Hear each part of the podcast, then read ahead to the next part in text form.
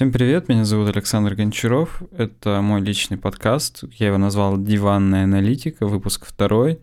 Несмотря на то, что мне сказали, что подкаст с таким названием уже существует, точнее не подкаст, а контент от Муртазина, кажется, какой-то IT-аналитик. Я не то чтобы про него ни разу не слышал, но тем не менее будем считать, что совпадение случайное, и мой подкаст тоже будет называться так. Погнали.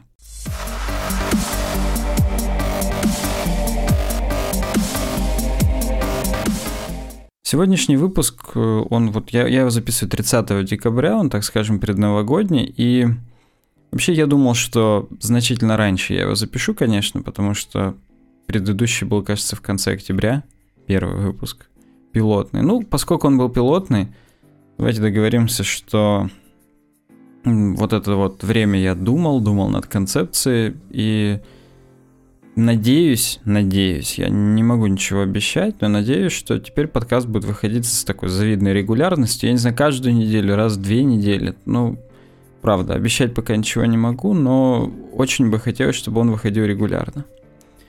Ну, в первую очередь, наверное, надо рассказать вообще, что произошло за это время и почему подкаст не вышел раньше. В первую очередь, э, я помогал родителям закончить ремонт в их квартире, мы закончили, там все сделали довольно-таки по красоте, то есть полы, все внутренние отделочные работы, там обои, потолки, люстры, там шкафы, антресоли и так далее, то есть там много всяких вещей. И после этого я переехал в новую квартиру, она однокомнатная, но тем не менее здесь неплохо. То есть ну, есть какое-то время подкопить денег, или расширить жилплощадь, или, не дай бог, переехать куда-нибудь в другой город, в другую страну, все возможно. Поэтому надо как-то, да, база теперь сменилась, ее, ее место, положение. Да, записываю теперь отсюда. Мне, кстати, даже гипотетически появилось больше времени и места для того, чтобы это записывать. Но поскольку на деле я еще и устроился на другую работу, чтобы как-то это все поддерживать и обеспечивать, поэтому времени все равно а, а, осталось примерно так же мало. И э, нужно как-то с этим справляться. На самом деле, э, переехал я где-то в конце ноября, но здесь нужно было очень много всяких вещей сделать, закупить и так далее. Я поподробнее об этом расскажу. Некоторые опыты были довольно-таки занятные для меня впервые. Вот, но кроме этого еще было довольно-таки тоскливо. Я, честно сказать, не думал, что так будет. Я, в принципе, давным-давно уже собирался съехать от родителей, но именно в тот момент, когда я съехал, оно как-то тяжелее было, чем я думал. Какая-то депрессия даже на недельку была. То есть казалось, что я вообще прям в другое место куда-то кардинально переехал, и что все, все будет теперь не по-старому.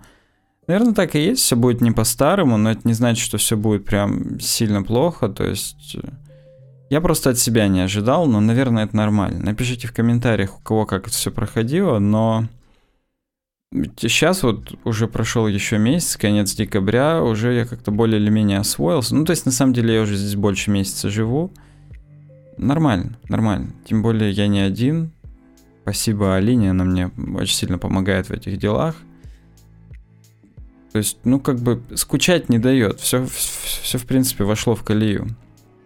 Так вот, от, э, от родительского ремонта осталось немного штукатурки. Я здесь подделал э, двери. То есть, это всякие там дыры заштукатурил в подъезде, внутри квартиры. От этого, то, что осталось от замены дверей – так вот просто. Никогда даже не думал, что буду заниматься отделочными работами. Для меня это всегда было как-то... Я даже не скажу западло, это было просто как-то необычно. То есть я всегда мог там, я не знаю, работать с деревом, то есть там, что касается шуруповертов, там, пил и так далее, там, лобзиков.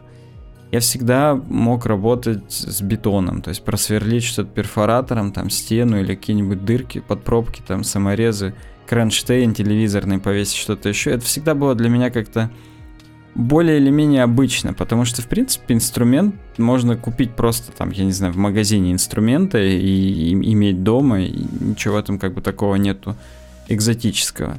А вот все внутренние именно отделочные работы, то есть поклеить кафельную плитку, обои, отштукатурить, зашпаклевать стены, потолки, там, положить ламинат, линолеум, вот, вот все вот эти вещи, они на самом деле как-то для меня были за гранью, то есть я думал, этим занимаются специально обученные люди, которые с рождения уже кладут ламинат. Но нет, я пока за время ремонта пообщался с, со всеми людьми, которые у нас работали, и вроде не так это все и сложно. Я понимаю, что есть очень много всяких тонкостей, частично с которыми они со мной поделились. То есть, например, вот если что касается штукатурки, сильные дыры лучше заделывать, разводя штукатурку не просто в воде, а добавив туда чуть-чуть грунтовки для того, чтобы сцепка увеличивалась. Хрен его знает, действительно это как-то помогает или нет. Причем перед этим даже рекомендуют вот там дыру какую-нибудь условную, тоже грунтовкой чуть-чуть протереть, ну жидкой такой акриловой. И после этого только заштукатурить поверх. Хрен его знает, лучше она будет, не лучше. Если сильно глубокая дыра, штукатурить в несколько слоев, ждать пока один высохнет, потом штукатурить дальше, чтобы оно все одним большим куском не сползло и не выползло. Но это, допустим, можно понять. Но вот этот вот, эта часть с грунтовкой, она такая, для меня тоже откровением небольшим явилась. Так вот, что касается покупки вещей, здесь это все наложилось вместе с Черной пятницей. Я, честно сказать, не помню теперь, вот уже как-то не подготовился, когда Черная пятница – Кажется, последнее воскресенье ноября. Так вот, э, во многих магазинах, я не знаю насчет всех, но вот из таких крупных торговых сетей бытовой техники и электроники есть вот видео. Там какие-то были скидки. И MediaMarkt. В MediaMarkt'е прям большие были скидки. Но они все ну, как- как-то не, не пришлось и не удалось там ничего купить. А, также были скидки в сетилинке. И сетилинки, они были значительно более весомые. То есть там был, были категории товаров, которые просто участвуют в черной пятнице. Если товар стоит дороже двадцатки, то на него скидка 25%. Если дешевле двадцатки, то 20%. Там какая-то подобная градация. Вот. Нам сюда нужна была стиральная машина и микроволновка. Никогда, я вообще, в принципе, последний раз с покупкой микроволновок имел дело там, лет 15 назад. Да даже я и я это дело не имел. То есть реально, там, лет 15 назад родители покупали последнюю микроволновку, я даже не знал вообще, что называется, промышленность шагнула как-то туда дальше или нет.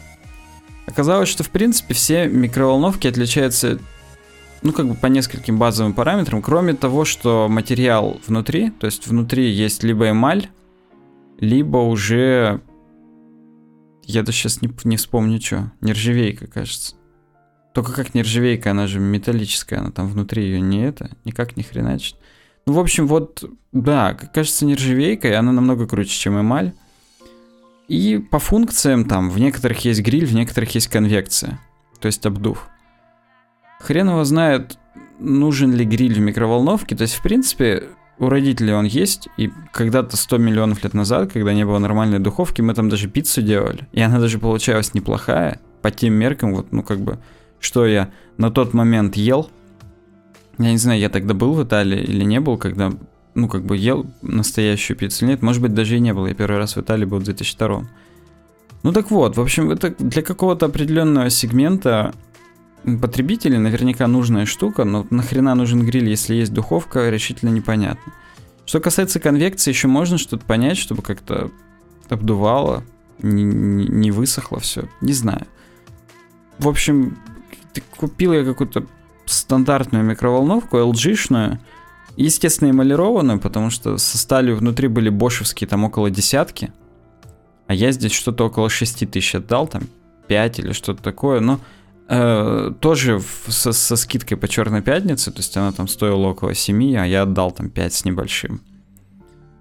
Ну, нормально, все это время пока работает, какую-то крышку в хост товарах купил, там обычную базу, работает нормально. Можно регулировать мощность, кажется, 900 ватт у нее максимальная, и можно несколько ступеней, 900, 700, 500. Есть режим размораживания, я так понимаю, он просто на самой маленькой мощности хреначит и все. Но на деле я достал ягоды замороженные, поставил буквально секунд на 30 размораживать, они вскипели. То есть, видимо, не на такой уж и мал- маленькой мощности оно работало все. Так что касается стиральной машины, я вот так посмотрел, послушал, тоже говорят, что имеет смысл брать LG, потому что они прям, прямой привод и бесшумно работают. У меня у сестры такая была на 6, там, 7, что ли, даже килограмм. Ну, до хрена здоровая, короче говоря. Нам такая большая не нужна, мы взяли 5,5. И родители, кстати, тоже себе обновили стиралку. Такой же в, в наличии не было, они взяли на 4 килограмма. Причем я же еще оказался в этом виноват, потому что на самом деле им тоже надо было 5,5. Даже не столько из-за того, чтобы больше вещей туда загружать, сколько из-за того, чтобы она не была узкая. То есть вот моя 44 сантиметра в глубину, а у них 38 что ли, или 33. Короче говоря, ее трясет сильнее, несмотря на то, что она прямоприводная, то есть э, барабан находится не через ремень на двигателе, а прямо на одном валу, на одной оси все равно во время отжима ее потрясывает так ни хреново. Ну, как случилось, так случилось. Короче говоря, тоже что-то около... Что-то около двадцатки пришлось отдать, несмотря на то, что там 20% скидка или 19. Ну, тоже там было 24, стало 19. Как-то вот в, в таком аспекте. И... Ну, нормально. Пупырчатый барабан или пузырчатый пузы, пузыриковый. Ну, короче говоря, в нем есть такие выпуклости, которые там вот, пуховые одеяла там или пуховики стирать обычно кидают теннисные шарики, мячики, чтобы они разбивали пух, чтобы он в комок весь не сбивался.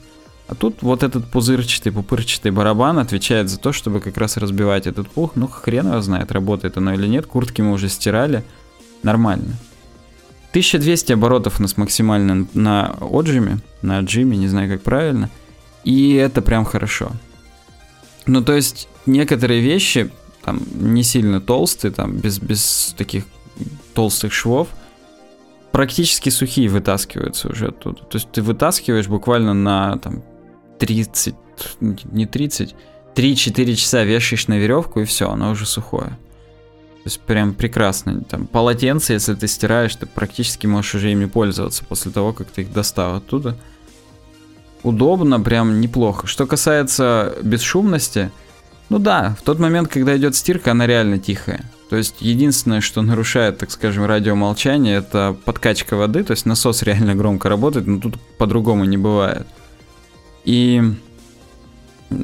этот отжим, ну тоже он, ну погромче немного. -то.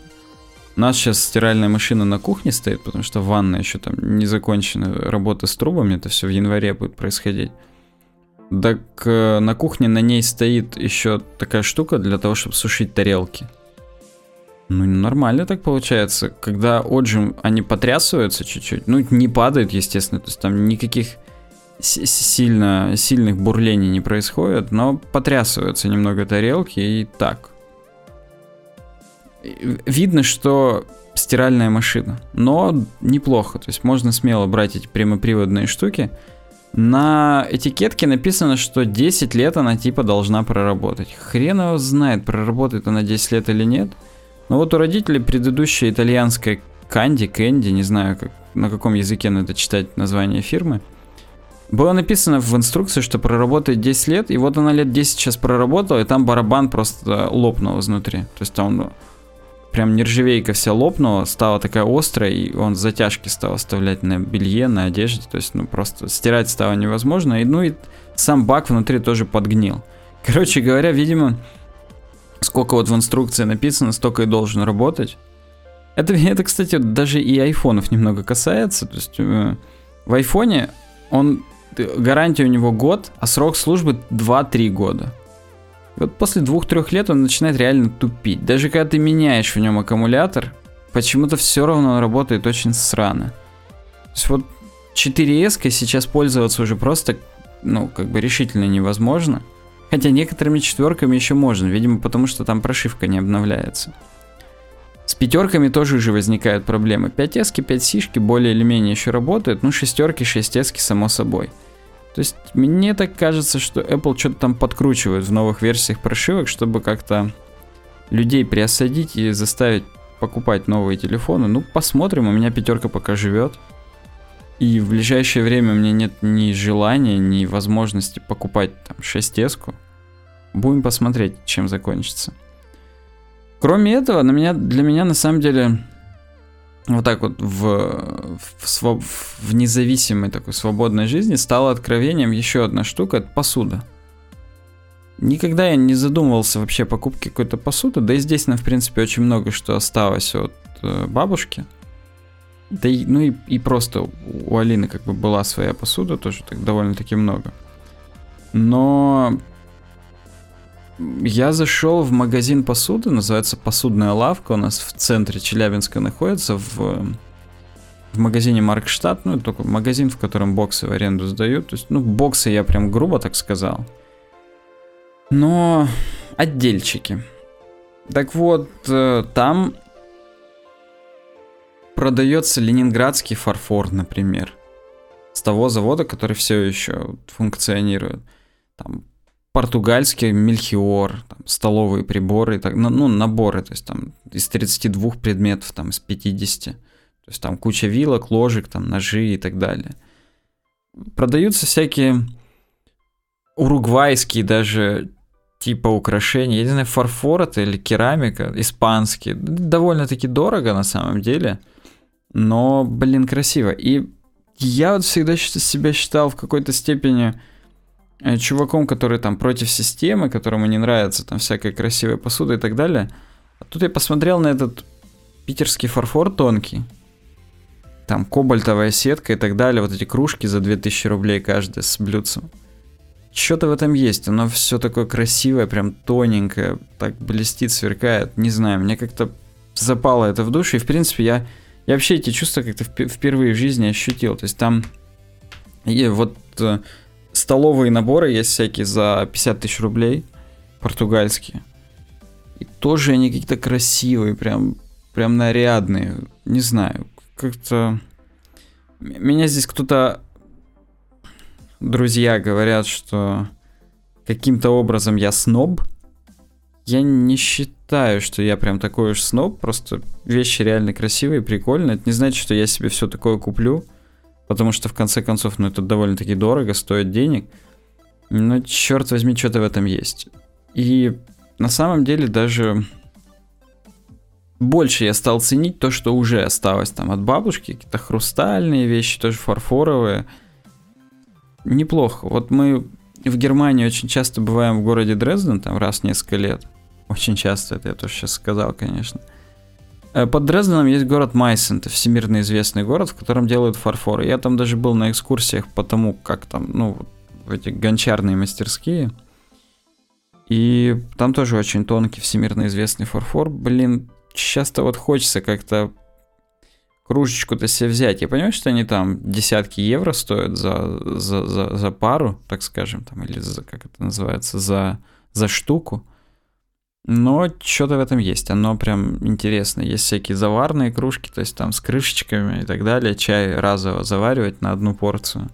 Я такие штуки люблю. Как выяснилось, люблю. Я до этого даже и не знал, что это так, но вот оказалось, что это так. Кроме этого, нужно было купить сковородки. И я как-то даже вот не знал, какие покупать. Я зашел в отдел Гипфель, а Гипфель это оказалась фирма, она позиционируется как немецкая фирма, а точнее фирма с немецким качеством. На деле эта фирма оказалась как э, фирма Borg, то есть это русская фирма, которая зарегистрирована в Германии, просто чтобы по бумагам проходить как немецкая, но по факту, по факту, короче, качество там не немецкое, а полное говно. Если говорить о гипфелевских сковородках, то у них ручки хреново закреплены, они в принципе такие разбалтанные, раздолбанные становятся. Перечницы раскалываются, то есть там те шестеренки именно, которые мелят перец, они пластмассовые. И то, что она стоит косарь из-за того, что она вся такая типа стеклянная, на самом деле не стеклянная, просто из прозрачного пластика такого козырного. Все это меркнет по сравнению с тем, что шестеренки там пластмассовые, все это нахрен сломается при первом же удобном случае. Или неудобном. Поэтому остерегайтесь этой фирмы. Я дошел до чешского магазина Тескома. И как-то так получилось, тоже у меня родители всегда в нем покупают все. То есть там сковородки, кастрюльки, лопаточки всякие, то есть там, я не знаю, доски для кухни. То есть там вся кухонная утварь есть, и она довольно-таки качественная, то есть там типа реально чешское производство. Хрен его знает на самом деле, как оно, так или не так, но вот да. Среди сковородок сейчас два тренда есть. Первый это каменное покрытие, там вот в гипфеле оно называется мраморное, а в Тескоме просто каменное. И титановое покрытие. Ну, там какой-то сплав из титана, они там на косарь дороже, чем каменные, но принципиально никакой разницы я что-то не почувствовал.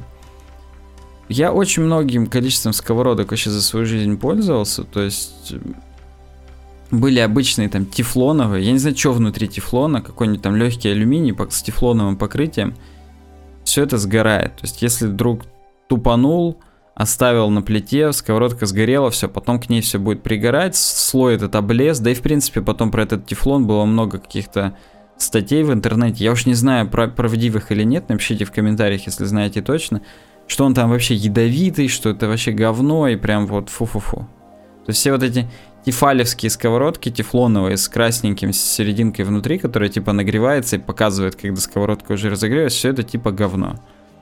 Не знаю, так оно есть на самом деле или нет, но я просто по стоимости смотрю, да, они действительно самые дешевые сейчас.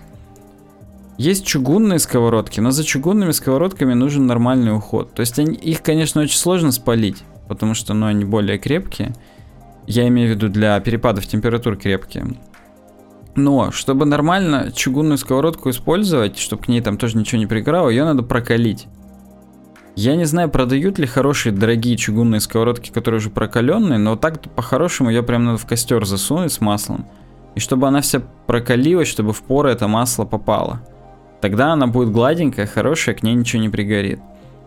Кроме этого, после каждого использования ее не средством мыть надо, а непосредственно маслом смазывать, там, ну, капельку масла капнуть и там бумажным полотенцем растереть, чтобы, опять же, все поры заполнились маслом и были такие гладенькие и хорошие.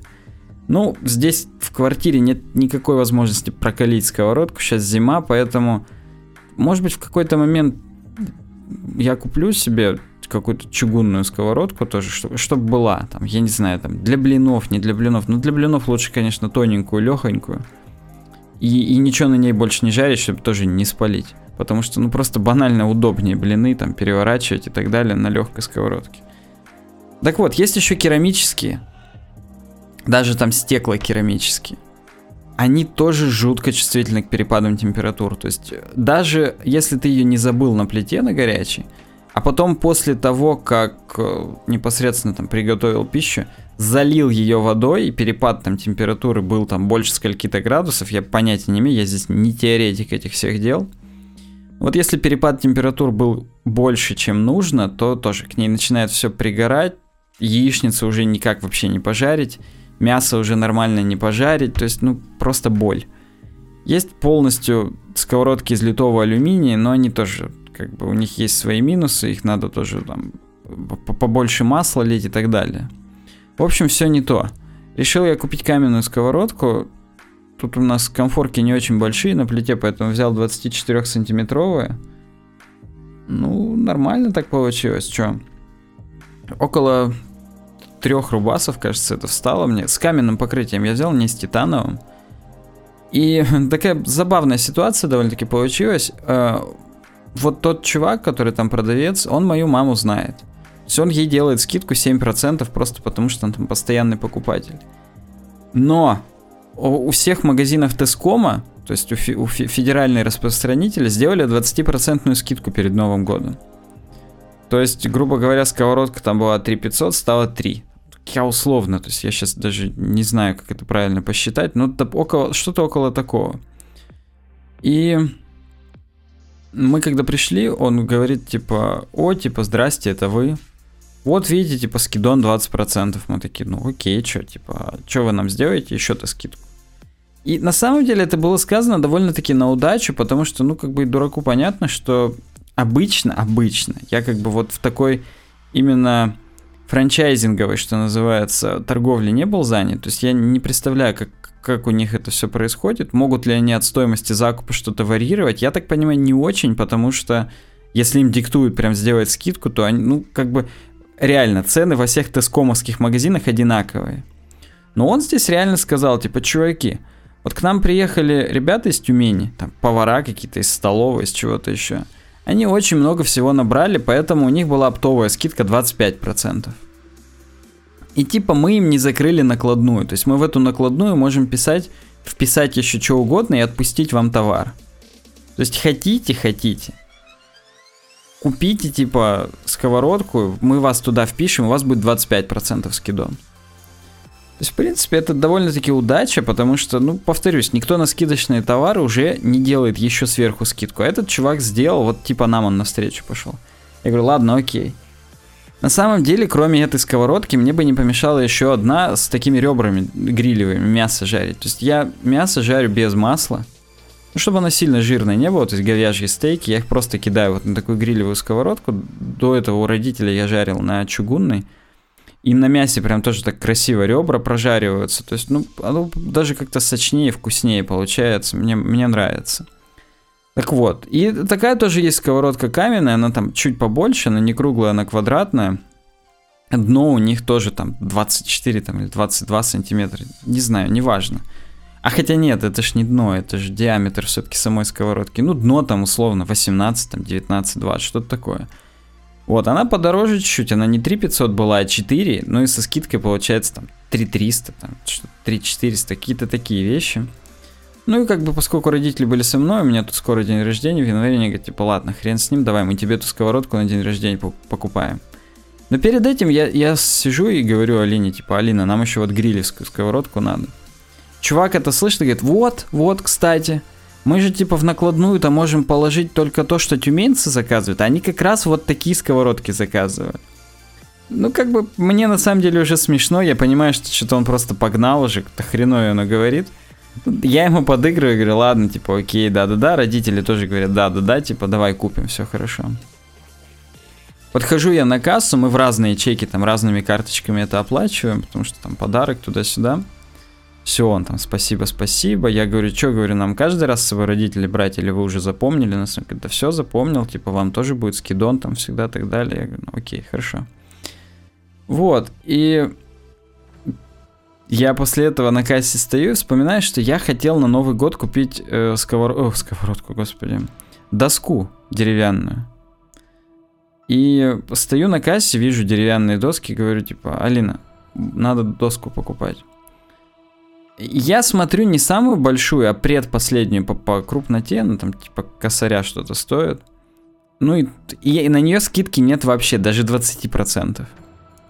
Ну я как бы думаю, ну окей, что, на эту скидки, видимо, не будет, ну просто, ну вот, типа доска. И он смотрит, что я смотрю, он говорит, вот, вы, говорит, это, вам, типа, несказанно повезло. Вот именно вот эти вот э, доски брали тюменцы – но единственное, вы вот типа смотрите сейчас вот э, небольшую, а пред большую, да, пред самую большую. Они вот взяли самую большую. Типа, если хотите, вот берите самую большую и типа тоже со скидкой там 25% ее получите. Я так прикинул, самая большая со скидкой 25% это то же самое, как предбольшая со скид... без скидки. Ну, как бы ладно, я дал, опять же, я подыграл, я дал себе, так скажем, обмануть не обмануть, но я ему тоже сказал, типа, ладно, все, чувак, уговорил, давай. Хрен его знает, бог ему судья, я понятия не имею, были ли там какие-то тюменцы, писал ли он кого-то там в накладную и так далее. То есть это все от лукавого немного, не знаю. Хотел бы я это знать, вот просто по-человечески. Я точно так же хотел бы знать, как вот у таких именно региональных магазинчиков, у которых, ну, как бы они партнеры официальные Теском, у них там сертификаты, не сертификаты, как у них ценообразование происходит? То есть, вот, например, если ты торгуешь сигаретами, ты их не можешь продавать дороже или дешевле той цены, которая установлена. То есть, в принципе, торговать сигаретами не, не очень выгодно, да и любыми другими акцизными товарами. Вот тут непонятно, может ли он мне сделать скидку продать ее по себестоимости, там, если он вдруг захочет. То есть как вот, как вот просто обычные там отделы в магазинах делают. Не знаю. Пишите в комментариях, если у вас есть какая-то конкретная информация, мне будет даже как-то интересно послушать. Следующий блок, так скажем, тем я бы хотел посвятить, опять же, проектам UWeb Design и UVD Games, потому что я думаю, часть слушателей, если не большинство вот этого подкаста, она так или иначе знакома с, с моим не знаю, творчеством это называется, моей комьюнити работы.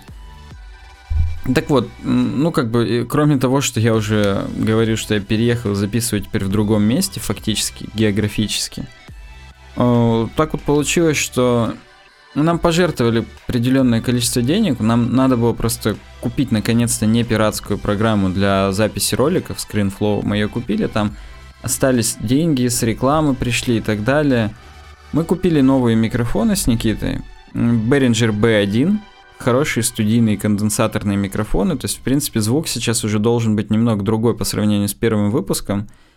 Конденсаторные микрофоны, их, они тут еще у него кардиоидная направленность, то есть он записывает все, что перед ним. То есть надо не как в динамические микрофоны, в макушечку прям говорить, а можно говорить вот непосредственно перед ним, и он ловит там все нюансы и так далее. То есть технология немного другая, он не концертный, а именно студийный. В студии надо, чтобы там обито все было поролоном и так далее, полная звукоизоляция. Потому что да, вот если я сейчас там вот щелкну пальцем как-нибудь, то микрофон это тоже словит, а динамический микрофон бы это так вот постоку поскольку задницей как-то словил и на шумовом гейте там или на компрессии это бы все вырезалось и даже и не услышалось. Поэтому звук, он немного другой, то есть он на всех проектах стал немного другой. Там были разные разговоры в, в комментариях, кому-то понравилось, кому-то не понравилось, но вот теперь так. Даже не для того, чтобы просто сказать, у нас там студийные микрофоны, ва-ва-ва, а просто потому, что наш голос более естественно так звучит. То есть вот эти микрофоны его передают таким, какой он есть. И я не знаю, как вы представляли себе наши голоса вживую или нет. Это достаточно странно звучит. В английском языке есть слово creepy. Я не знаю, есть нас в русском или нет. Но вот это creepy звучит довольно-таки. И да, с микрофонами вот сказал. Кстати, у них в комплекте идет очень хорошая ветрозащита, тоже такая поролонная. Прям сказочно. Никакие пф -пф, пс -пс, вот эти свистящие, пыхающие, они не проходят. По крайней мере, ну, такие самые громкие, самые резкие. Можно, конечно, еще перед этим поп-фильтр поставить. Капрон натянуть, я не знаю, но как-то это... Пока не было необходимости. Кроме новых микрофонов мы купили новые стойки, настольные такие небольшие треноги, они, не знаю, сантиметров, наверное, 8-10 в высоту так в сумме получается. Микрофон просто стоит на столе, к нему провод подведен, и все, очень удобно. Не надо больше эти журавли ставить, которые там сбоку, сзади, об которые бьешься руками, ногами, головой, там, когда привстаешь. Короче говоря, значительно более удобно стало все записывать. То есть прям как-то более лучше. Ну, плюс там пришлось коммутацию обновить, то есть провода для USB аудиоинтерфейса. Микро... Для этих микрофонов нужно фантомное питание 48 вольт. Наш интерфейс M-Audio M-Track 2 дает его. Но для этого надо толстые провода XVR или как-то там XLR они называются, я точно не помню, микрофонные. Ну, короче говоря, с тремя такими контактами толстыми.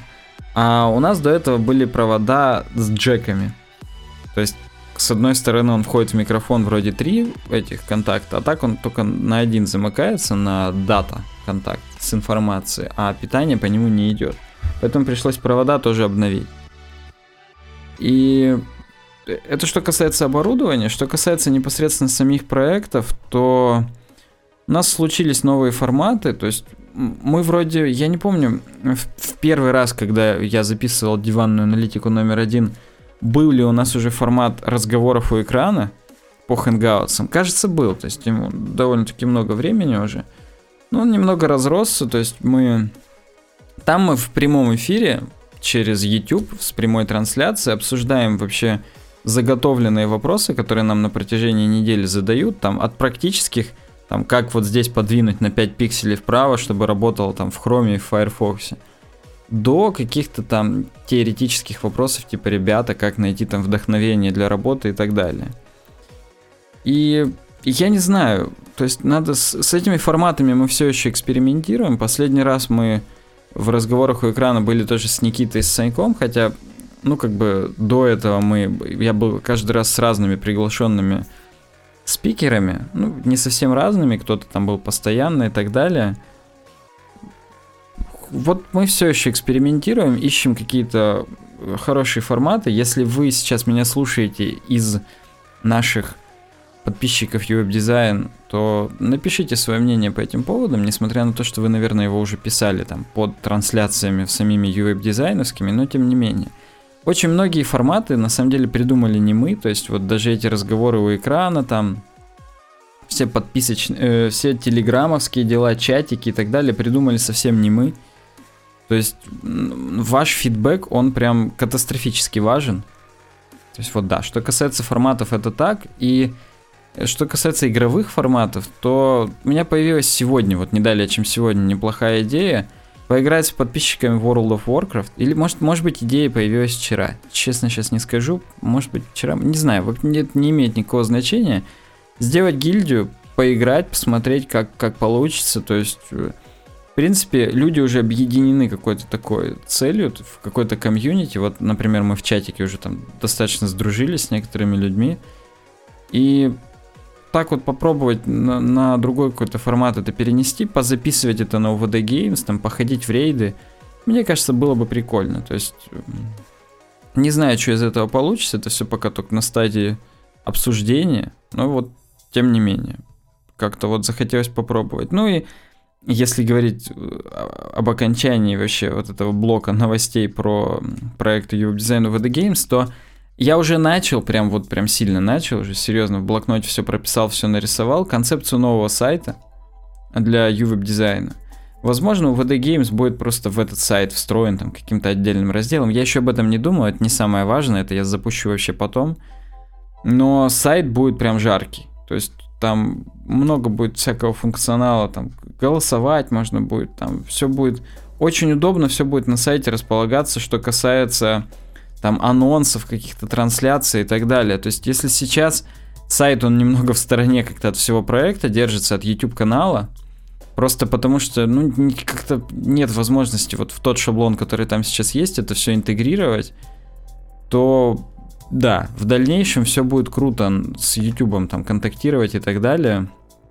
Я считаю, что у этого прям есть большое будущее, будет интересно. Кроме этого, хочется как-то поговорить за политику немного. Мне тут многие подписчики писали, что вот именно эта часть в, последнем, в первом подкасте была прям самая интересная. Э, это прям вот вообще входит в раздел сильно диванной непосредственно аналитики и политики, но тем не менее. То есть за то время, которое меня не было в эфире, очень много событий произошло. Там, я не знаю, начиная от того, что турки сбили Су-24, э, и как бы как бы не хотелось быть там миролюбивым чуваком, который не делает там поспешных выводов, но я считаю, такое прощать вообще нельзя. То есть я не жил в Советском Союзе, у меня нету открытой ностальгии по Советскому Союзу. То есть, ну, как бы фактически я не знаю, как оно было. Реально не знаю. Но у меня есть некоторая ностальгия по рассказам, что была какая-то гордость у людей. Они гордились тем, что они из этой страны, она была великой люди ощущали себя гражданами великой страны, которая там какой-то вес в мире имеет. И я слабо себе представляю, чтобы вот во времена Советского Союза, там, особенно, я не знаю, там, времен Брежнева или даже времен Сталина, тем более,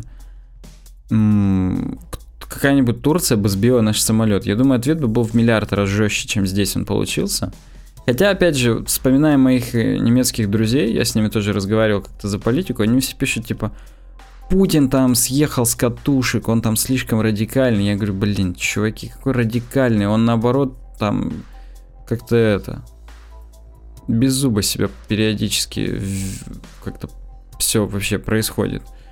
Не знаю, я до сих пор так считаю. Наверняка можно было как-то более более зубасто ответить на эту провокацию, потому что, ну, очевидно было, что Эрдоган думал, что Сирия уже все, его полностью, что просто выигранная партия.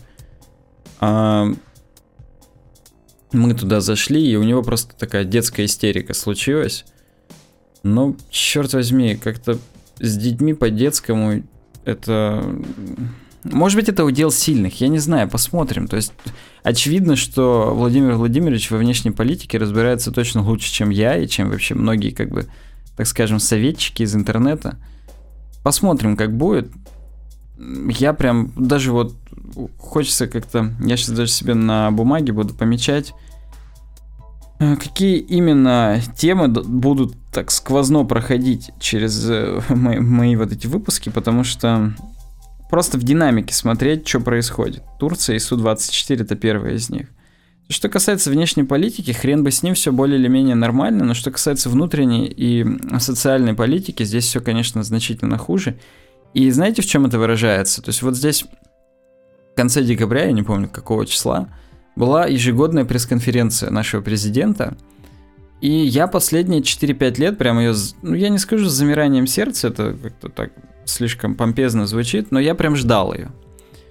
И последний вот раз я ее начал смотреть, то есть она там в 2 часа, ну в 12 по Москве начинается, это 2 по Челябинску началась, и где-то в 3.30 я выключил и прям даже и не хотел досматривать, и мне как-то очень грустно стало. То ли я повзрослел, то ли действительно как-то что-то изменилось в самом Владимире Владимировиче, то ли ситуация просто уже не терпит, и все люди как бы немного по-другому стали относиться. Хрен его знает. Раньше я прям сидел и мне нравилось, что вот он там на некоторые вопросы так жестко, свободно, легко отвечает, там туда-сюда, а на некоторые прям там, я как бы даже провокационные вопросы, он в принципе нормально на них отвечал.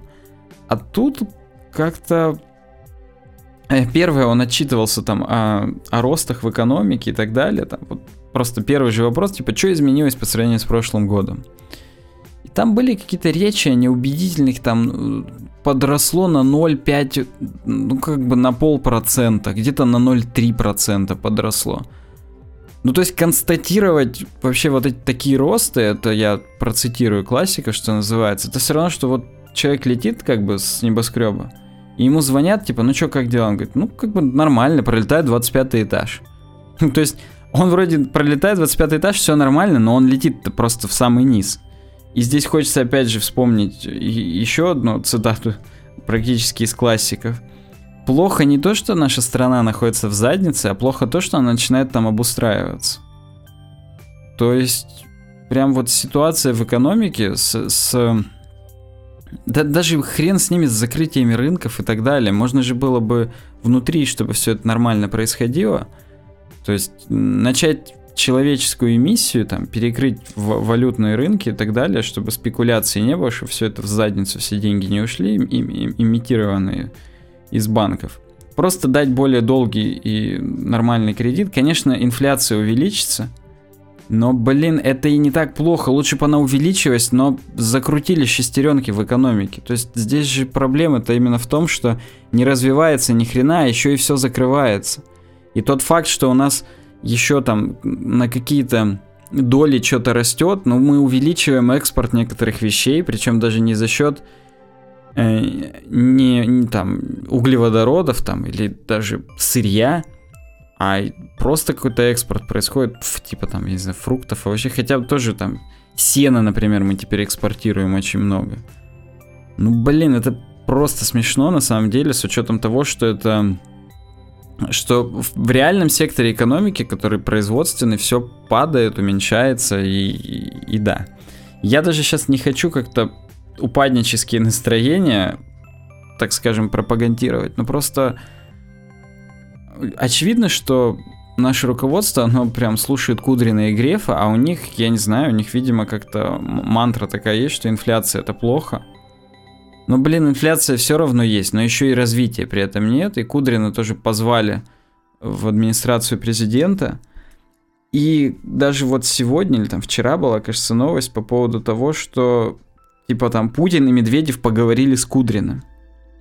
Блин, охренеть тоже светоч, я не знаю, ума там и экономической мысли. Прям все с ним поговорили. Непонятно, я не знаю. То есть это все это мое мнение не является моим окончательным мнением, и на меня, возможно, гипотетически говорили, э, заставляли сейчас под давлением это все говорить и так далее, но да. В общем, грустно это все. Посмотрим, как будут развиваться события. Мне почему-то кажется, что пока у нас вот не будет такой внутренней реанимации экономики, люди-то довольно-таки предприимчивые. Все эти кредиты очень быстро вернутся в, как бы в реальном виде. Типа там, я не знаю, Пушкин, что ли, говорил, или кто там, типа, и золото там народу не нужно, когда простой продукт имеет. Что такое? Я сейчас боюсь неправильно процитировать, опять же. Но простого продукта-то у нас все меньше и меньше. То есть только, только сырье остается, и, и все как-то грустно.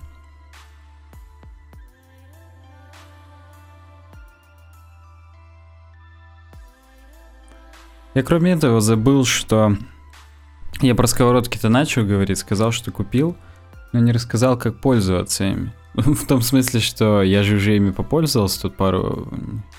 Не пару месяцев, полмесяца, вот так вот. И они еще и, кроме того, что с каменным покрытием, у них основа это литой алюминий внутри, да, то есть он такой достаточно твердый, плотный, толстый. И у них еще дно из нержавейки полностью такое наваренное, дополнительное толстое дно для того, чтобы индукционные плиты их тоже не повредили и не покоробили. То есть они сразу для всех там суперсовременных видов поколений плит. У нас здесь просто стеклокерамика обычная. Причем не самая мощная, я бы сказал, потому что даже на максимальном жаре не прокаливается сковородка вся прям так, чтобы уж до красна. Но я не имею в виду, что она прям красной нагреется. Но вот те ребра, о которых я говорил на грилевых сковородках, они не нагреваются настолько, что просто кусок мяса на них кинул и сразу пришкварились такими полосками. Может быть, пока новые, может быть, пока что-то еще, но впечатление от пользования самое, что ни на есть приятное. То есть прям даже яичница, она как по маслу катается, даже, ну, то есть фактически масло там и есть, но никаких даже намеков на пригорание, все просто идеально приготавливается, просто вот очень хорошие сковородки. Я не знаю, изменится что-то ну, за время использования. Я как бы грилевую просто протираю э, этим бумажным полотенцем, а обычную мою каждый раз и насухо тоже вытираю, что все было хорошо, поэтому да, такая маленькая ремарка в сторону вот этого вот блока про переезд. И следующая у меня четвертая тема это кинематограф. То есть на самом деле за те три месяца или сколько не было этого подкаста, два, за два месяца, я сходил на два фильма. Первый это Джеймс Бонд Спектр, или просто там Спектр Джеймс Бонд, не знаю, как корректнее сказать, и на Звездные войны. Про Звездные войны я буду рассказывать в следующем подкасте, потому что, наверное, еще не все посмотрели, да и как бы, ну, про два фильма сразу в одном подкасте рассказывать как-то жирновато. А вот «Спектр» я посмотрел уже довольно-таки давно, я там на первый сеанс ходил, я, в принципе, люблю Бондиану, которая именно Крейга касается. Я не смотрел ни одного фильма с Шоном Коннери, там, с другими старыми актерами. Я видел пару фильмов с Пирсом Бросманом, но даже фи- фильмы с Пирсом Бросманом настолько смехотворные и смешны, в том смысле, что все жутко нереальное, все какое-то комичное – там на танке по Москве ездить и так далее. То есть прям создается впечатление, что Джеймс Бонд, ну то есть это же даже нарицательным стало уже про то, что там непобедимый, неубиваемый там и так далее, там супер просто герой. Как Супермен, вот говорят нарицательно, так Джеймс Бонд, только Джеймс Бонд как бы говорят про реальных людей, а Супермен это уже если там прям что-то э, запредельное. Так вот, фильмы с Пирсом Бросманом, как и все предыдущие, тут недавно кстати, да, на телеканале Че, а теперь телеканал Перец переделали в телеканал Че, так вот на нем были недели Джеймса Бонда, как раз тогда, когда Спектр шел в кино. И да, то есть э, показывали там старые фильмы, там какие-то просто, ну, я не знаю, каких это там времен, 80-х, 90-х, там 70-х. Ну, в общем, старых Джеймсов Бондов очень много показали, и вот то, что я мельком видел, просто какая-то бредятина. То есть вот, ну, накал идиотии зашкаливает. Это как был э, сериал в США, МакГайвер назывался, то есть там приключения тоже чувака, который там, он каждый раз изобретательский, там что-нибудь там, ручку какую-нибудь там в замок дверной вставил, как-нибудь стрельнул в нее, весь замок там, вынесло нахрен. И там как бы тоже накал идиотии был довольно сильный, но это, это давно, это то есть реально в 80-е. А тут-то некоторые вещи в 90-е были и в начале 2000-х сняты. Но, конечно, да. То есть э, Джеймс Бонд мне, в принципе, Бондианам не очень нравится из-за своей нереальности и комичности. Так вот, перезапуск франшизы с Дэниелом Крейгом был прям как нельзя удачен. Во-первых, потому что он стал каким-то смертным, если хотите. То есть э, его легко достать, он прям напрягается, у него там мышцы как-то напрягаются. А в фильмах с Пирсом Бросманом его даже когда били, такое ощущение, что он терминатор, ему просто похрену, ну бьют и бьют там, он хоп, очухался дальше. А Крейг прям он в каждом фильме, там, в Казино Рояле, в Кванте Милосердия, я не говорю уже про Skyfall, он висит на волоске, то есть там в Казино Рояле его там чуть не убило ядом, его там, он еле-еле сам себя воскресил, потом его Веспер, кажется, воскресил, я точно не помню, кто к нему в машину залез. Ну, короче говоря, это просто, да. А, а вот в старых фильмах просто ну, очень смешно. Напишите в комментариях, если вы со мной не согласны. В конце концов, я все старые фильмы не смотрел, то есть, может быть, я какое-то неправильное впечатление для себя составил, но вот, вот какое составил. Так вот, э, если сравнивать три предыдущих фильма до «Спектра», то «Квант милосердия», очевидно, был самым слабым. Он как-то и по сценарию был довольно-таки беспонтовый, и по съемкам, и вообще, то есть он, ну, откровенно провальный. «Казино Рояль» был прям реально крутым. Во-первых, потому что Ева Грин – во-вторых, потому что это первый фильм с Крейгом, он еще очень в новинку воспринимается, и как бы, ну блин, он реально круто играет, что там говорить. А Skyfall это прямо апогей, это такая уже практически конец истории, несмотря на то, что завершающей историей как раз явился Спектр. Так вот, в Skyfall уже видно, что ну, я прям гигантскую статью на самом деле писал еще на, на, на блог, который уже не существует, на slow.me. Был у меня такой домен в 2013 году, кажется. Так вот, и там я прям писал, что с, происходит стычка там старого и нового. То есть прям нам сквозь весь фильм нитью идет о том, что меняется целое поколение там разведки, там М уходит, вместо нее, вместо героини Джуди Денч теперь герой там, э, забыл, как зовут э, актера, который Волан-де-Морта сыграл. Ну, короче говоря, мужик новый становится М и так далее. То есть там прям в Скайфоле все очень круто. И я прям специально не говорю про героя Хавьера Бардема, потому что традиционно многие люди успех Скайфола связывают именно с ним, с тем, что он очень круто сыграл э, главного антагониста, не согласен. Он везде... У меня такое ощущение, что Хавьер Бардем во всех фильмах одного и того же героя играет. И да, я не хочу отдавать ему такое большое количество должного, которое ему обычно отдают. Вот если Skyfall был прям идеален во всех этих частях, то есть там и композиционно, и вообще было все продумано просто до мелочей, и даже вот эта кульминация, к которой все свелось, то есть перестрелки в поместье Skyfall. Там даже вот по режиссуре все сначала багрово-красное, потом там ночь наступает. Это ну просто я не могу. Прям столько мелких символов, столько всяких мелочей продумано. Даже Астон Мартин там старый, потому что что показывает, что Бонд уже тоже старый, что ему уже нелегко. То есть там, ну, музыка, а не фильм. Вот. И я во многом это связывал с тем, что Мендес снял этот фильм, то есть он как бы над такими символами же не только сценарно работает, то есть там написана камера, там э, сначала в кадре там находится там э, окурок, а потом там э, этот герой говорит то-то, а этот то-то. То есть кроме таких вещей, которые прям сценарием запрограммированы, очень многие планы выбираются уже и самим режиссером. Я подумал, что именно он над этим работал, но после спектра мне как-то показалось, что тускловато это все выглядит. Во-первых, ну да, я надеюсь, что все уже, кто хотел посмотреть кино, они его посмотрели, и спойлеры они не будут такими уж зловещими, но концовка откровенно не такая, какую я ждал. Я думал, что... Хотя, несмотря на то, что именно начиная со Skyfall нас к этому подводили, что Бонд уже устал, что он хочет как бы остепениться и уйти на покой, но... Не знаю. Как-то вот тот факт, что он не застрелил героя Кристофа Вальц, тоже главного антагониста вообще всей истории Бонда, то есть это типа его сводный брат, который там всегда ему желал зла, и там до него он шел целых четыре фильма. Не знаю. В общем, кстати, если говорить про Кристофа Вальца, то он тоже как-то похоже сыграл на своего героя из «Бесславных ублюдков». Я вообще очень люблю этого актера. После его ролей в фильмах Тарантино, то есть в «Бесславных ублюдках» и в «Джанго освобожденном».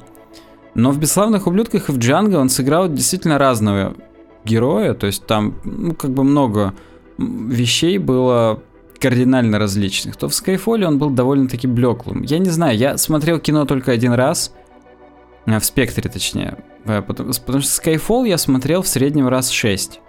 Я смотрел его, ну просто я его купил на Blu-ray, я его смотрел там со всеми комментариями режиссеров, там, в замедленном, не в замедленном, ну то есть реально, я смотрел несколько раз просто, чтобы, ну, как бы понять фильм. Там практически конспектировал на бумажке, там, как, где какие детали. И я точно так же смотрел с комментариями продюсеров и с комментариями режиссера. То есть, ну да, и смотрел все там удаленные сцены с э, футаж, как по-русски. Материал с площадки со съемочной, то есть доп. материалы. Со спектром я еще не смотрел это все так, хотя я тоже собираюсь его купить на Blu-ray, он просто еще недоступен. Я там подписался, что мне на почту пришло, когда он был доступен, но тем не менее. В общем, может быть, я еще изменю свое мнение, когда я посмотрю его еще там несколько раз, я напишу большую статью на блоге или там в подкасте об этом расскажу, не знаю, еще посмотрим относительно формата, но так фильм сильно слабее, вот вообще, вот как минимум из-за из-за концовки и из-за Кристофа Вальца, несмотря на то, что я именно на него и надеялся. Сам Крейг очень крутой. Девушка тоже понтовая планы по-прежнему гениальные. То есть, если говорить о режиссуре, все круто. Но вот сценарий, конечно, подкачал. Причем даже не в том смысле, что он просто подкачал, а в том смысле, что я просто другого ожидал. Не знаю. Э, возможно, я изменю здесь свое мнение, я вот сказать не могу.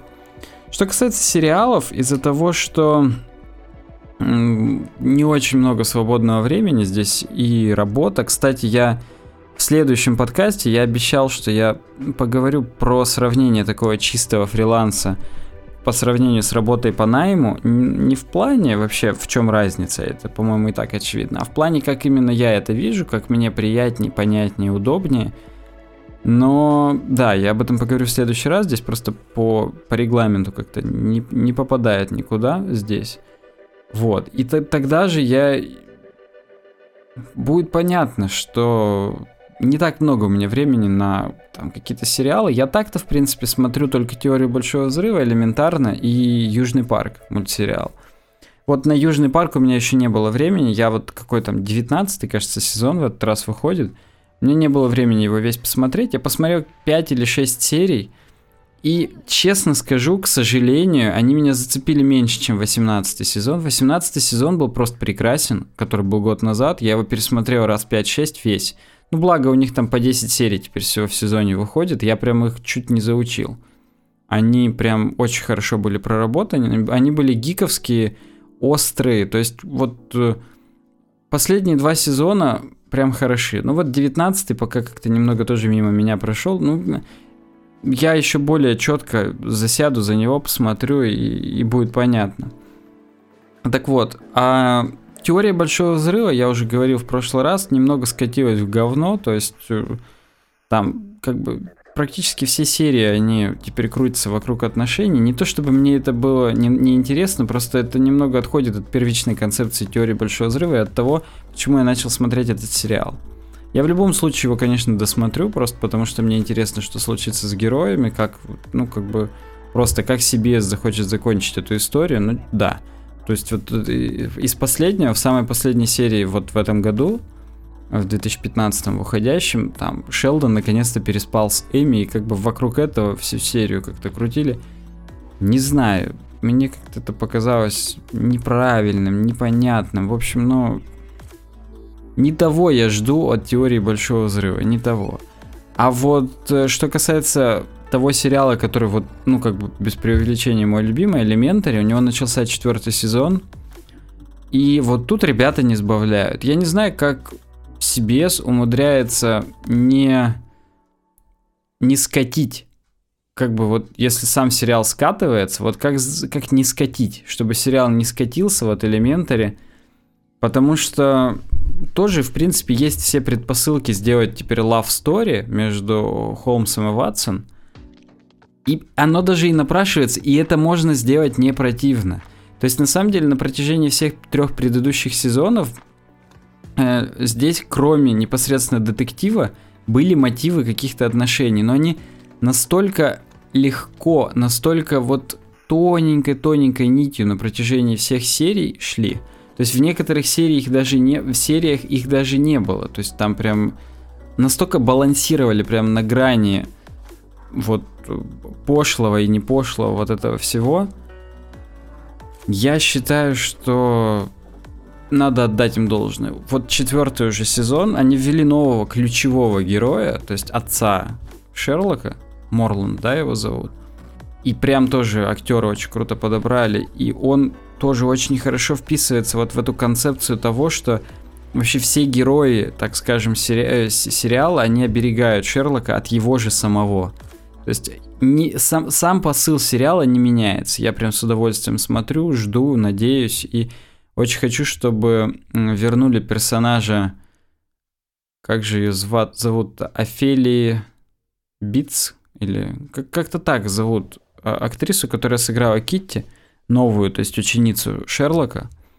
Я прям очень надеюсь, что ее вернут. Она просто находка была для этого сериала. Я и правда даже не знаю, расценивают продюсеры это или нет. Я как бы вот не очень слежу за всякими комик-конами и так далее, где там рассказывают спойлеры про следующие сезоны. Но вот да, есть у меня такая прихоть.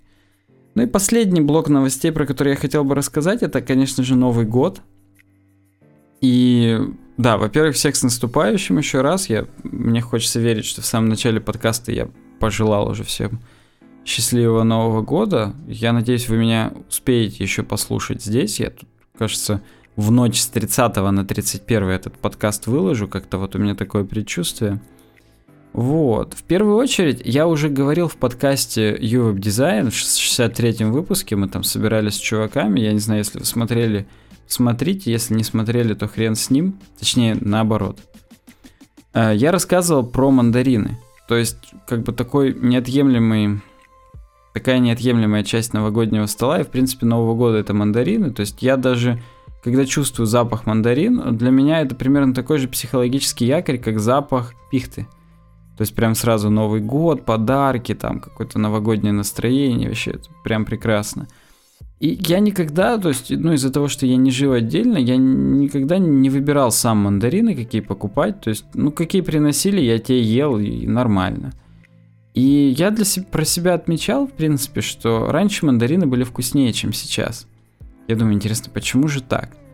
И вот сейчас я пришел в магазин, и вот у нас в перекрестке, это не реклама, а просто как бы этот магазин, я прям его очень полюбил, он, он был э, недалеко, да, собственно, их два в городе, и они оба недалеко и от квартир моих родителей, и от, от моей нынешней.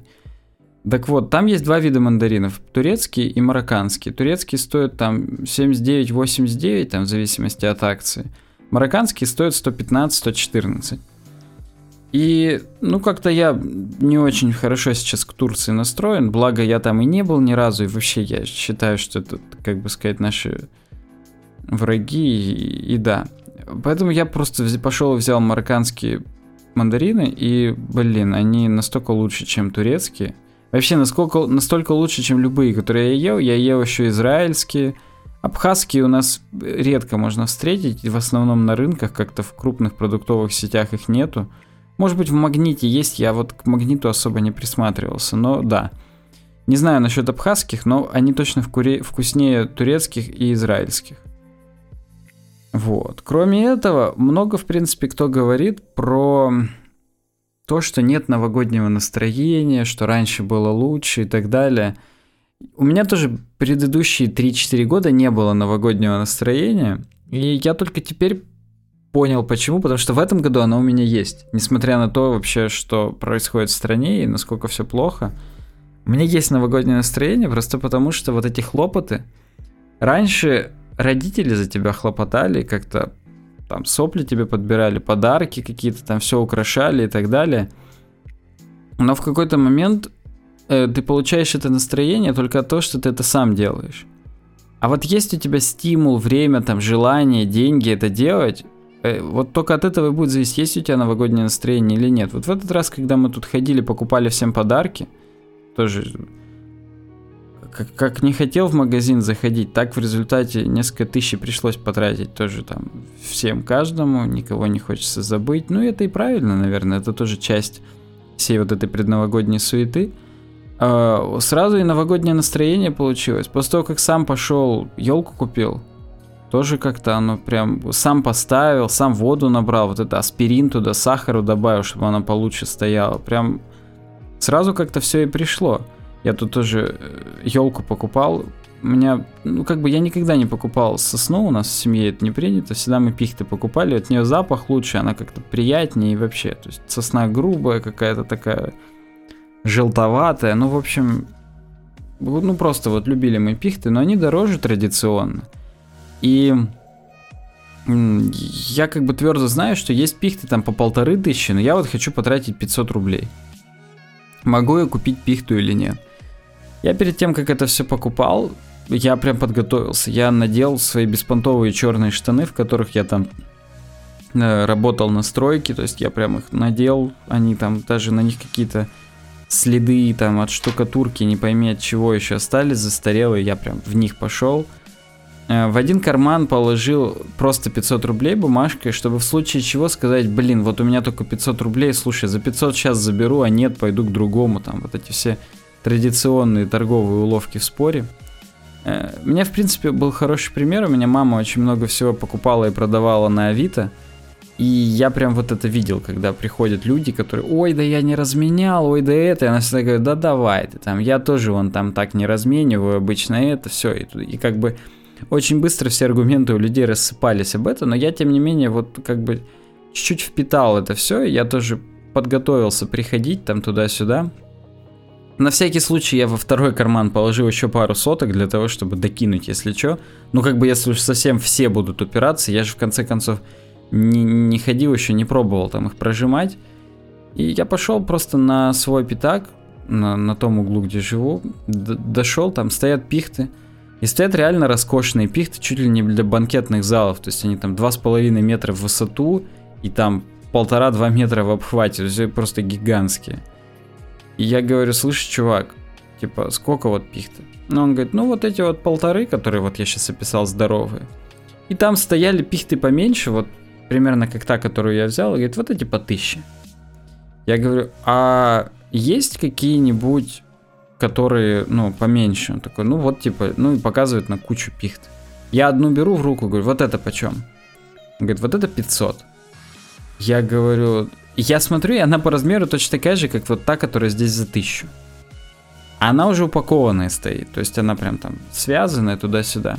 Он говорит, ну типа это 500. Я говорю, вот говорю, смотри, она говорит точно такая же, как эта за 1000. Давай вот эту, которая здесь стоит за 1000, за 500, типа, и я все, я пошел уже. Ну и все, и достаю 500 рублей и протягиваю ему. Ну, короче, ничего ему не оставалось, как согласиться, и в результате да. А потом был момент, когда э, мы с сестрой им, им в дом тоже хотели купить елку. И мы тоже подходили, ну, на другой пятак уже, типа, чё, почем елка? И точно такая же пихта, он говорит, он говорит 800. Я как бы ее отвожу, говорю, ну ты, говорю, Настя, конечно, тоже придумала, там, в шубе, там, в шапке меховой приходить за елкой, надо там в пуховике беспонтовом прийти, тогда, тогда все будет нормально. Ну, мы посмеялись, понятное дело, что да-да-да, так и так, но там был день тоже холодный, минус 20, то есть там у меня, говорит, это самое теплое. Ну, окей, это тоже такие ситуации более или менее жизненные, тоже про Новый год. Пишите в комментариях, какие вы елки покупаете. Я вот принципиально не люблю искусственные, от них ни запаха, ни хрена, хотя, может быть, это и удобнее. То есть, ну, и, и кто вообще как долго не убирает елку, мне тоже интересно, потому что Иногда идешь вот так 1-2 января на улице, и уже стоят елки около подъездов. То есть реально люди уже выбросили, а у меня вот день рождения в январе, так я до своего дня рождения минимум оставлял елку всегда, а может быть и дольше, то есть там до февраля стоит иногда как-то так, то есть ну с ней как-то все равно попраздничнее, повеселее. Пишите, да, что думаете по этому поводу. И вернемся немного в продуктовую тему. Я вот хотел рассказать, для меня тоже откровением явилось, я Всегда просто покупал раньше яйца Челябинской птицефабрики категории S1. И оказывается, этих категорий несколько. Есть S2, они еще мельче. Есть S0 и есть высший сорт. S0 это просто отборные, и вот высший сорт это прям там VS или высшее, как-то так на них написано. И их почему-то вот у нас а, в том же перекрестке, в крупных торговых сетях есть максимум S0, высших нету. Да и S0-то есть не всегда, так уж будем откровенны.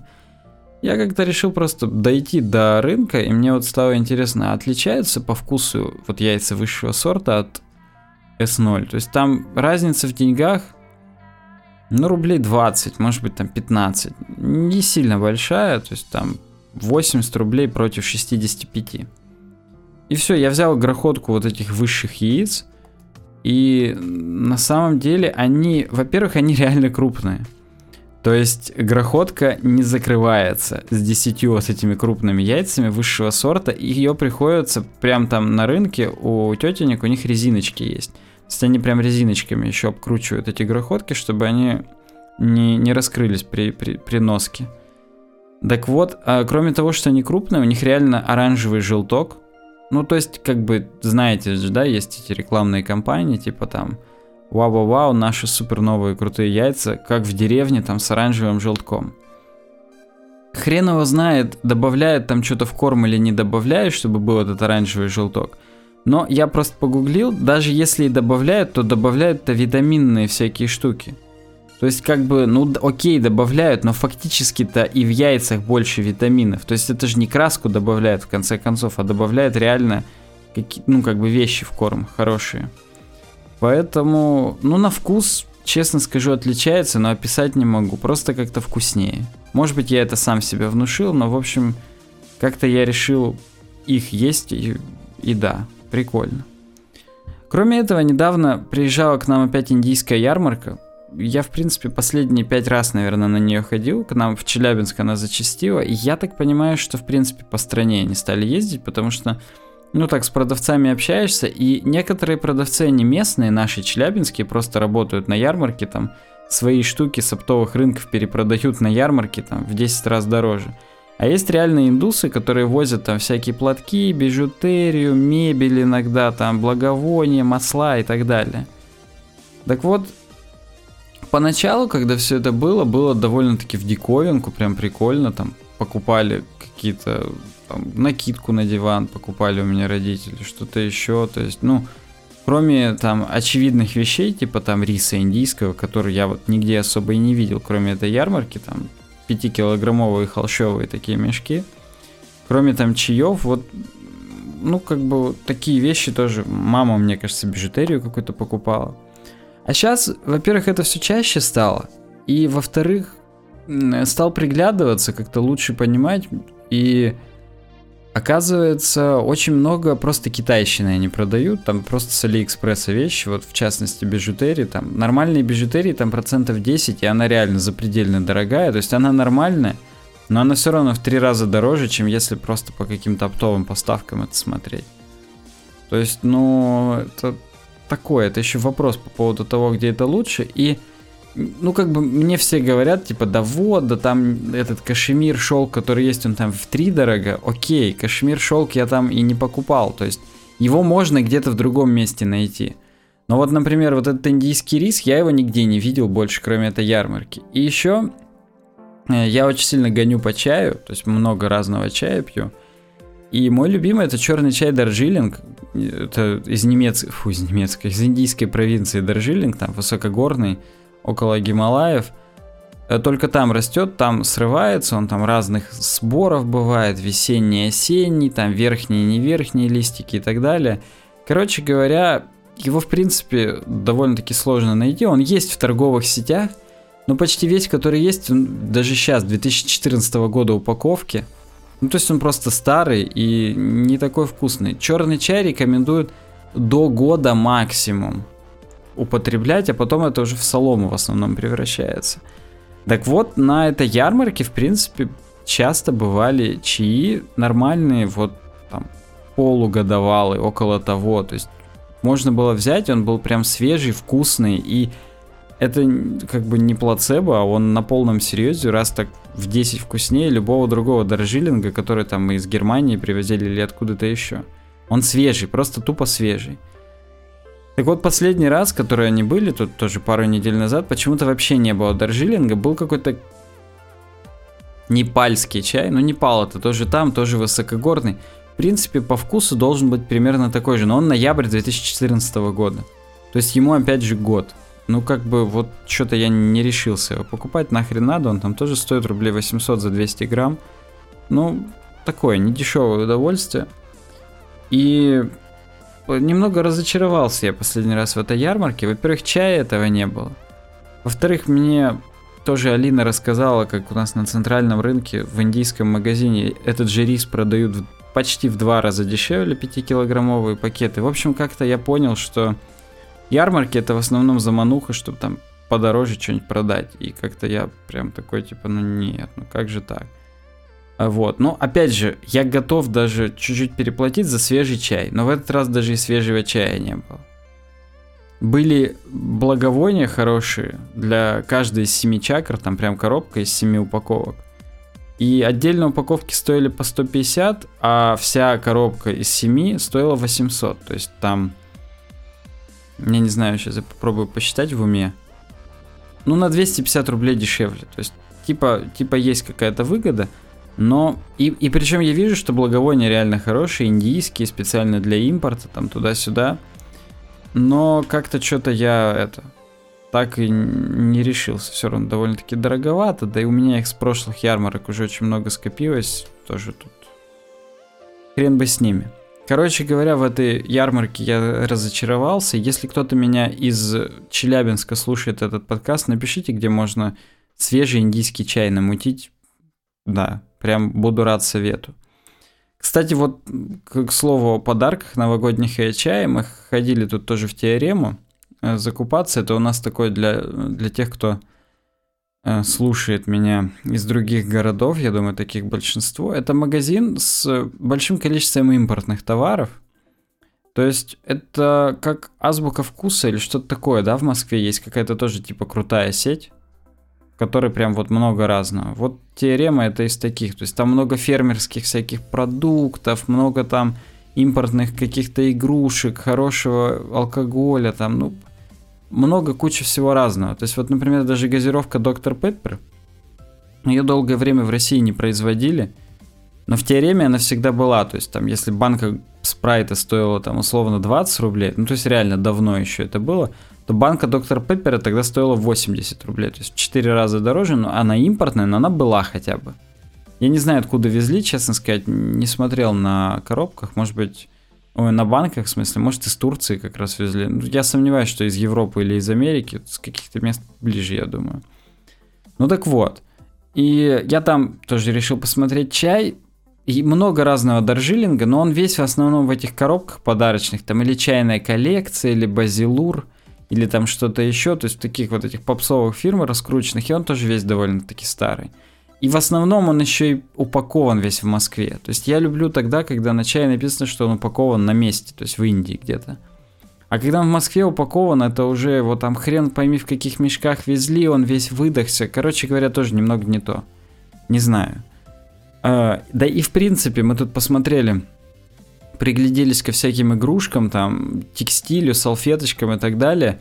Очень много с э, оптовых складов продается. То есть это не прямой импорт, а все равно там перепродают какие-то вещи. И вот если говорить о подставке для елки, например, в Леруа Мерлене подставка под елку я взял за 250 рублей или там 240. В теореме точно такая же, прям реально один в один. Прям вот без преувеличения. Точно такие же там винты, все из пластмассы, такая сраная подставка. Она стоит уже там 450 или 480, практически в два раза больше. То есть, ну, вы понимаете примерно, о чем этот магазин. Поэтому даже там нормального чая не нашел. После Нового года сделаю рейд, наверное, по индийским магазинам. Есть у нас тут всякие лавки тоже, типа, типа индийские. Посмотрю, что у них там есть. Как-то надо ответственно этим заняться. Посмотрим. Последняя тема на сегодня я хотел обсудить. Э, наверное, многие из вас в курсе про такой сетевой маркетинг, такую компанию таповая. Ее даже Ургант в Смайке рекламирует. Я не знаю, как давно он это делает, я просто мельком видел одну из передач, там он их рекламирует. Так вот, это типа посуда из пищевого пластика американская, которая прям там, супер долговечная, там очень пищевая и вообще просто лучше всех. В основном всякие контейнеры, ну там уже кроме контейнеров там и бутылочки, и там рисницы всякие и так далее. То есть у них прям целая индустрия вокруг этого уже построена, там всякие совочки для там соли, сахара, ну, в общем, типа кухонная утварь. Так вот, э, я никогда не задумывался, откуда берутся эти контейнеры у нас дома. То есть мама их всегда откуда-то покупала, приносила. И в принципе, ну окей. А тут как бы надо семью, что называется, об, об, обустраивать снабжать. Ну, в общем, я у мамы говорю, мама, на Новый год нам купи контейнер, у нас там под сыр нет контейнера нормального. Тут он в этой пленке сохнет в холодильнике, весь дерьмовый становится. Мы долго сыр едим, поэтому надо как-то э, выйти из положения. Она говорит, ну пойдем, типа они там переехали с проспекта Ленина там на дом печати на проспект э, Свердловский. Ну, говорю, ну окей, пойдем. Заходим туда, и глаза на самом деле разбегаются, то есть там очень много всего, куча людей каких-то трется, я думаю, ну окей, посмотрим. Подхожу, смотрю, и, и все какое-то довольно-таки блеклое. То есть вот мама как-то, она всегда самое лучшее находила и просто приносила в дом, и всех контейнеры хорошие. У них, кстати, есть такая фишка, что они еще герметичные, то есть у них такие мягкие крышки из каких-то особых полимеров, на них там по-особому надавливаешь, и можно воздух выпустить. И тоже лучше и дольше продукты там хранятся, ну просто прям супер вау, Limited Pro. И вот здесь непосредственно, когда приходишь в этот магазин, все какое-то странно некрасивое, беспонтовое. То есть, ну, я позже уже у нее узнал, она покупала каждый раз какие-то скидочные контейнеры, то есть там у них есть иерархия, тоже там целая пирамида, есть там менеджеры, консультанты, региональные директора, там всякая хрень. И так вот, все, что она покупала, мама, это менеджеры распродавали собственный товар, который они там купили во всяких наборах успеха и так далее, которые им там надо покупать периодически, чтобы продвинуться там по этой лестнице. Дурь несусветная, короче говоря, но вот именно из этих наборов успеха мама как раз у них перепокупала, потому что им самим столько контейнеров не надо, и они свои же контейнеры перепродают там с минимальной наваркой, просто чтобы как-то в минуса не уходить в этих всех делах, потому что во всех сетевых маркетингах, как вы знаете, главное в минус не уйти. Потому что там столько всяких наборов, то до это все покупаешь, вроде все хорошо, дальше, чтобы еще с большей скидкой покупать, а не продаешь ни хрена. То есть важно все-таки продавать в этих делах, не только покупать самим. Ну так вот, и... Э, а тут, когда надо самому из каталога выбирать, всякая хрень. Ну так это даже и не самое главное. Мы заходим, и вроде тусуется много людей, но после прошествия какого-то времени я понимаю, что все эти люди, они на самом деле в секте. То есть они все либо консультанты, либо менеджеры, либо подмастерья менеджеров и так далее. Они там все на своей волне, и они нас облепили, типа, вот это это, это топа, посмотрите, а если вы наберете на столько, то вы тоже станете консультантом, у вас будет 25% скидка на все, вот просто, вот тут ничего в жизни больше не надо будет, только эти контейнеры. Я думаю, блин, все, секта. И потом нам одна бабка там объясняет это все. А Алина переспрашивает тоже у, э, у другой тетки там, а вот это что, а это что. И тетка нач... подходит и начинает нам тоже подсказывать. И бабка на нее прям сразу злится, такая типа, а, чё ты тут это, не надо там в два голоса говорить с намеком на то, что на самом деле, типа, это мои клиенты, отвали, иди нахрен, я тебя ненавижу, и вообще у нас кризис, все плохо берут, поэтому за каждого человека мы здесь цепляемся, как будто это наш последний просто там в жизни стимул. В общем, просто дикость несусветная, но да, контейнеры мы все равно купили, какие там нам надо было, но я немного испугался. То есть я, честно сказать, еще в 90-х был знаком с этим бизнесом, то есть у меня тетя занималась этим, этими делами. Это тогда прям модно было и в новинку. В конце 90-х, может быть, там в самом-самом начале 2000-х. Ну, то есть прям вот на рубеже веков, что называется. И как-то мне это казалось тогда более нормальным, хотя на самом деле было примерно то же самое. Они там какие-то квартирники устраивали, ассамблеи, что-то презентовали туда-сюда, там какие-то подарочки, хренарочки. В общем, было все примерно то же самое, но то ли я маленький был, то ли какой-то накал это не такое носило. Ну, в общем, сетевой маркетинг, он пугает. Может быть, он и не зло, может быть, можно как-то абстрагироваться от всего этого и просто там начать зарабатывать, но вот в том виде, в котором я это здесь увидел, меня это немного ужаснуло. Вот, в принципе, все темы, которые я хотел здесь обсудить, не знаю, сколько там по хронометражу уже получилось. Довольно-таки много, наверное, там час с небольшим. В следующий раз я тоже, у меня уже скопилось как минимум 5 тем, которые я 100% обсужу в следующий раз. Я не знаю, когда это будет, но я думаю на новогодних каникулах. Через неделю или через две это точно. И, и наверное, что-то еще вот из политических тоже плавно перетечет. То есть, если какие-то события произойдут, это тоже прям туда же перейдет. В общем, да, пишите в комментариях, как вам этот новый выпуск. Вообще, я сейчас вот э, начиная со второго выпуска буду пробовать накладывать музыку, как-то ответственно к этому подходить. Не всякий бред, а что- что-нибудь фоновое и не отвлекающее, но вот тем не менее. Пишите полностью всю обратную связь, мне важно, это интересно, и да. Подписывайтесь на, на вот этот подкаст в iTunes, оставляйте отзывы, ставьте звездочки. И всех еще раз с Новым годом. Услышимся уже в следующий раз. Пока.